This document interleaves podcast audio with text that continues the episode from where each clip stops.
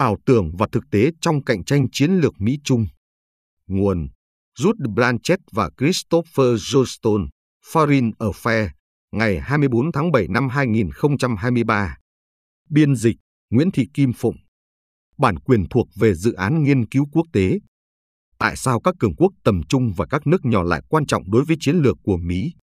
Thời điểm hiện tại có thể là một thời điểm khó hiểu và không thể đoán trước trong nền chính trị toàn cầu, nhưng chúng ta không thiếu những khuôn khổ và quan điểm nhằm giải thích hoặc chí ít là mô tả những diễn biến chính. Đối với nhiều nhà quan sát, cuộc xâm lược Ukraine của Tổng thống Nga Vladimir Putin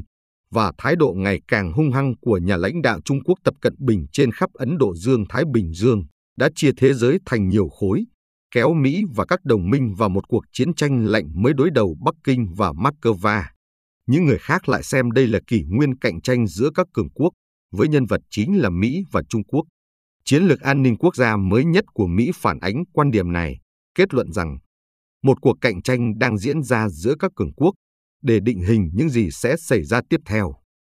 Tuy nhiên, những khuôn khổ này đã bị đơn giản hóa quá mức và lỗi thời, chúng đề cao sức mạnh đơn phương của Mỹ và Trung Quốc, trong khi đánh giá thấp sự phụ thuộc của hai nước này vào các nước khác và bỏ qua tầm quan trọng sống còn của các cường quốc vừa và nhỏ, cũng như các thực thể thương mại và các chủ thể phi nhà nước khác.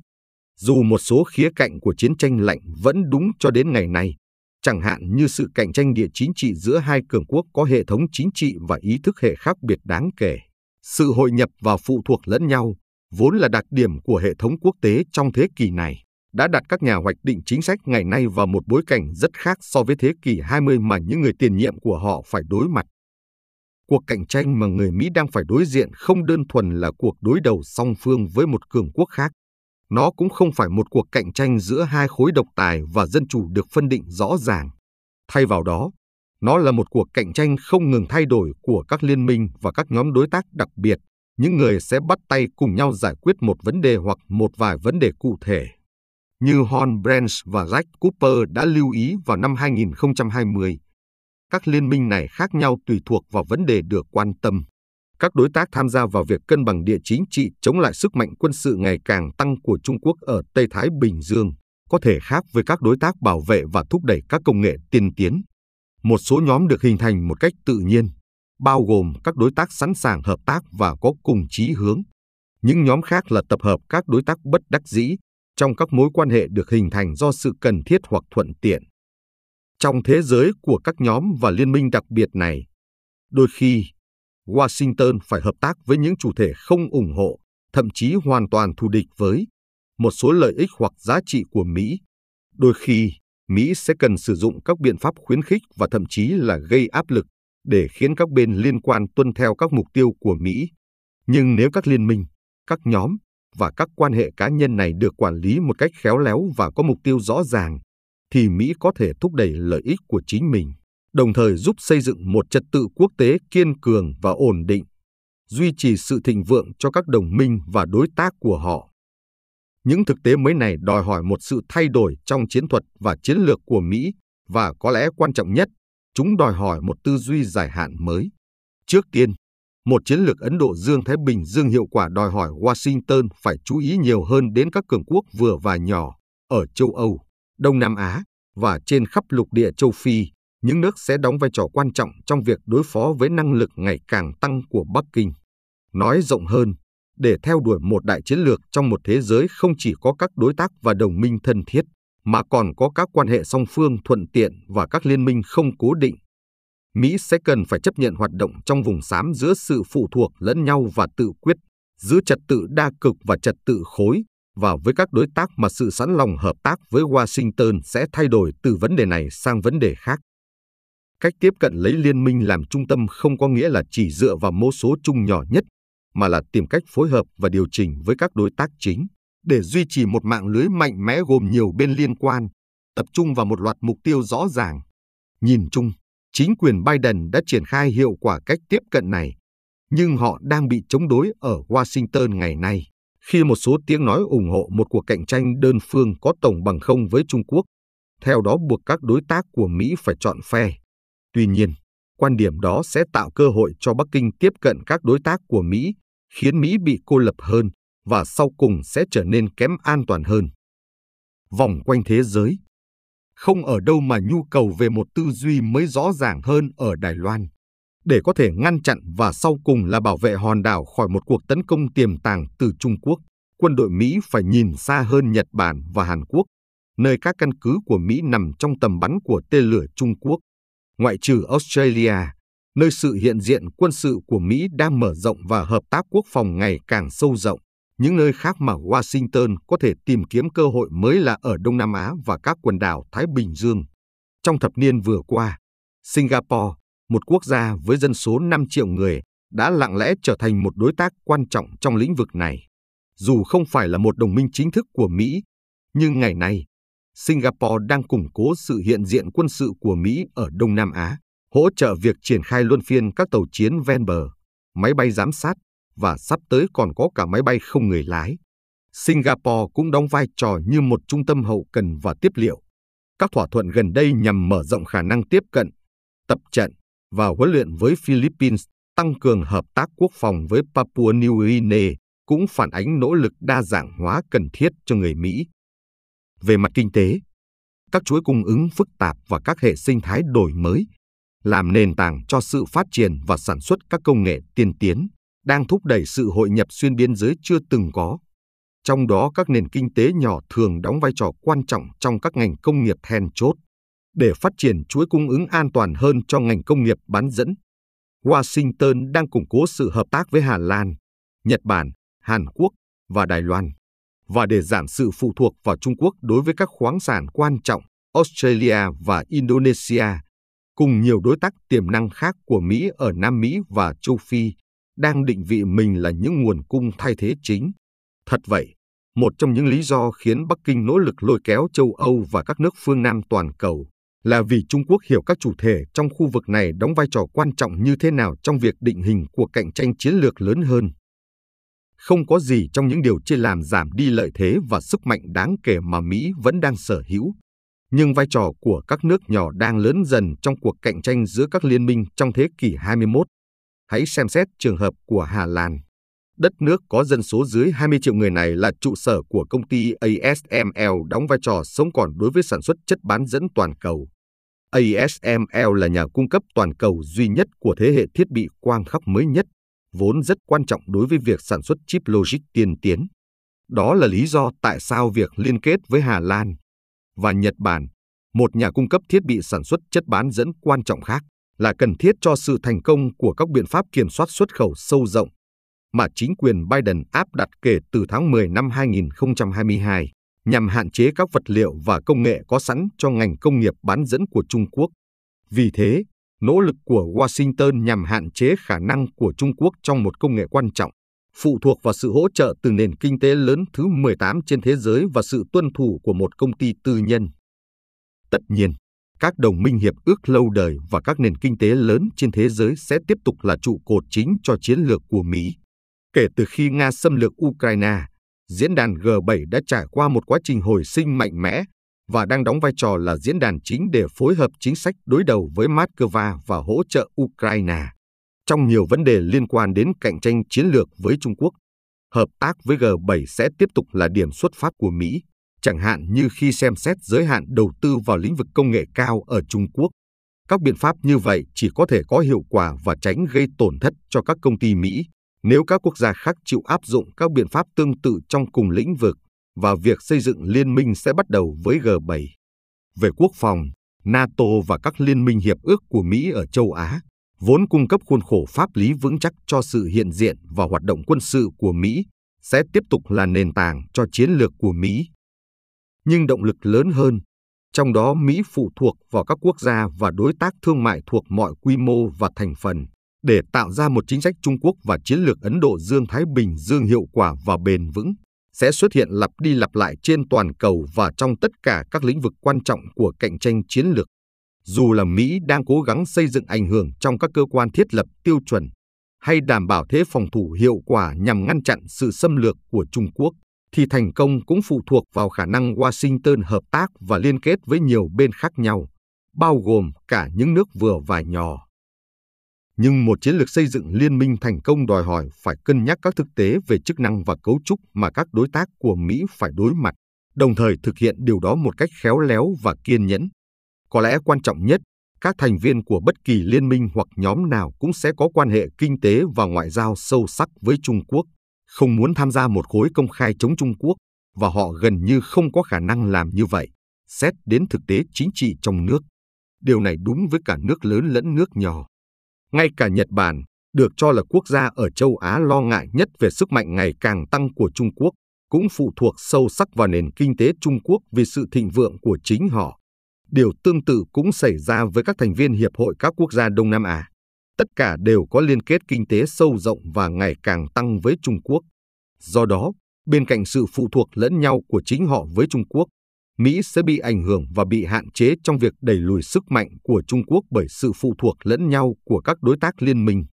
Dù nhiều quốc gia trong khu vực quan ngại sâu sắc về tham vọng của Trung Quốc, không nước nào sẵn sàng liên minh công khai để chống lại tham vọng đó, và hầu hết đều thận trọng về mức độ mà họ có thể trực tiếp tấn công Bắc Kinh.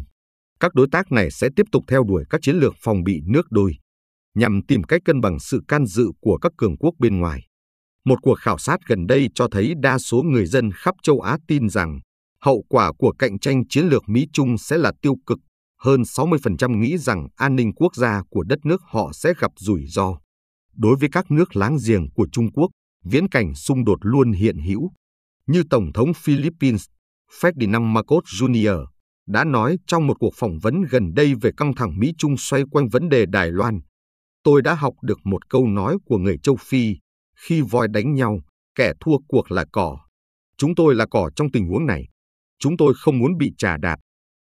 Về phần mình, Trung Quốc cũng phải đối mặt với tình hình địa chính trị phức tạp tương tự. Dù sở hữu sức mạnh kinh tế và quân sự lớn, Bắc Kinh vẫn phụ thuộc vào các quan hệ thương mại và quan hệ song phương quan trọng để tăng sức mạnh cho nền kinh tế và hiện đại hóa quân đội. Trung Quốc là nước nhập khẩu năng lượng dòng, họ cần tiếp tục tiếp cận hệ thống tài chính toàn cầu do Mỹ kiểm soát và vẫn thua xa Nhật Bản, Hàn Quốc, Đài Loan, Mỹ và các quốc gia chủ chốt của châu Âu về thiết kế và sản xuất chất bán dẫn tiên tiến. Bất chấp những lời tán dương của Bắc Kinh về tính ưu việt của hệ thống chính trị và khả năng tự cung tự cấp của họ, Đảng Cộng sản Trung Quốc vẫn đang có những sự phụ thuộc quan trọng, vốn sẽ không biến mất trong tương lai gần. Điều đó giúp giải thích tại sao Trung Quốc lại duy trì một cách vụng về quan hệ tốt đẹp với các nước châu Âu, vốn nằm trong số các đối tác thương mại và công nghệ lớn nhất của họ, và Moscow, một đối tác năng lượng và an ninh quan trọng. Dù mối quan hệ với Moscow sẽ đe dọa mối quan hệ với châu Âu, Bắc Kinh, giống như Washington, bị mắc kẹt trong một thế giới của những sự đánh đổi. Quay về thực tế, giữa lúc phải vật lộn trong một hệ thống quốc tế biến động, người Mỹ nên tuân thủ một số nguyên tắc chính.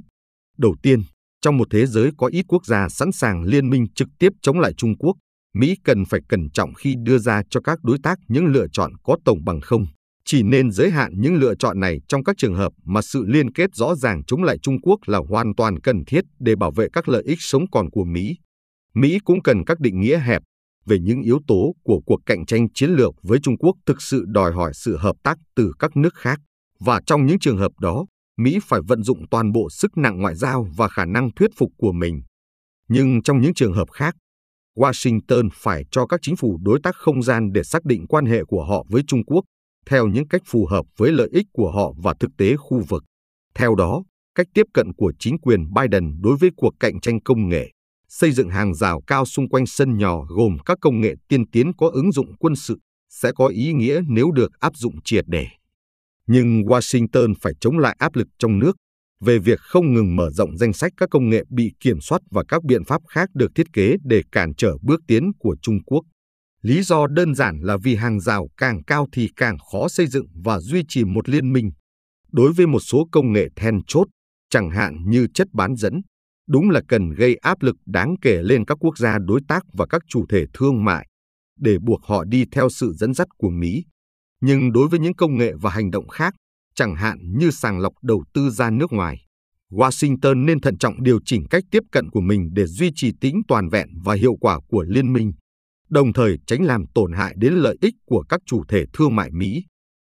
các vấn đề liên quan đến Đài Loan cũng cần nhận được sự quan tâm tương tự. Dù các quốc gia ngày càng sẵn sàng lên tiếng ủng hộ hòa bình và ổn định ở eo biển Đài Loan, như được minh họa bằng tuyên bố chung giữa Marcos và Tổng thống Mỹ Joe Biden hồi tháng 5, hỗ trợ chính trị hoặc vật chất cho Đài Loan lại là một vấn đề hoàn toàn khác, ngay cả đối với một quốc gia như Nhật Bản, nước có vị trí địa lý gần kề và sẽ bị ảnh hưởng nặng nề bởi một cuộc xung đột xuyên eo biển. Washington cần tiếp tục đi đầu trong vấn đề này và tăng cường hỗ trợ Đài Loan trong việc đẩy lùi áp lực từ Trung Quốc, mở rộng sự ủng hộ quốc tế dành cho Đài Loan, đồng thời tăng cường hội nhập kinh tế và khả năng phục hồi của hòn đảo. Nhưng để mở rộng liên minh ủng hộ sự thịnh vượng và an ninh của Đài Loan, Mỹ phải cân bằng giữa nhu cầu hành động kiên quyết trước sự hiếu chiến của Bắc Kinh với sự miễn cưỡng có thể hiểu được của nhiều cường quốc vừa và nhỏ khi bị lôi kéo vào cuộc xung đột giữa Washington và Bắc Kinh tại Đài Loan. Nếu Washington thực sự muốn ngăn chặn Bắc Kinh, họ sẽ cần một liên minh lớn, chặt chẽ và đáng tin cậy gồm các đối tác, những người có thể, theo cách riêng của họ, nhắc nhở cho Bắc Kinh về chi phí ngoại giao, kinh tế và quân sự đáng kể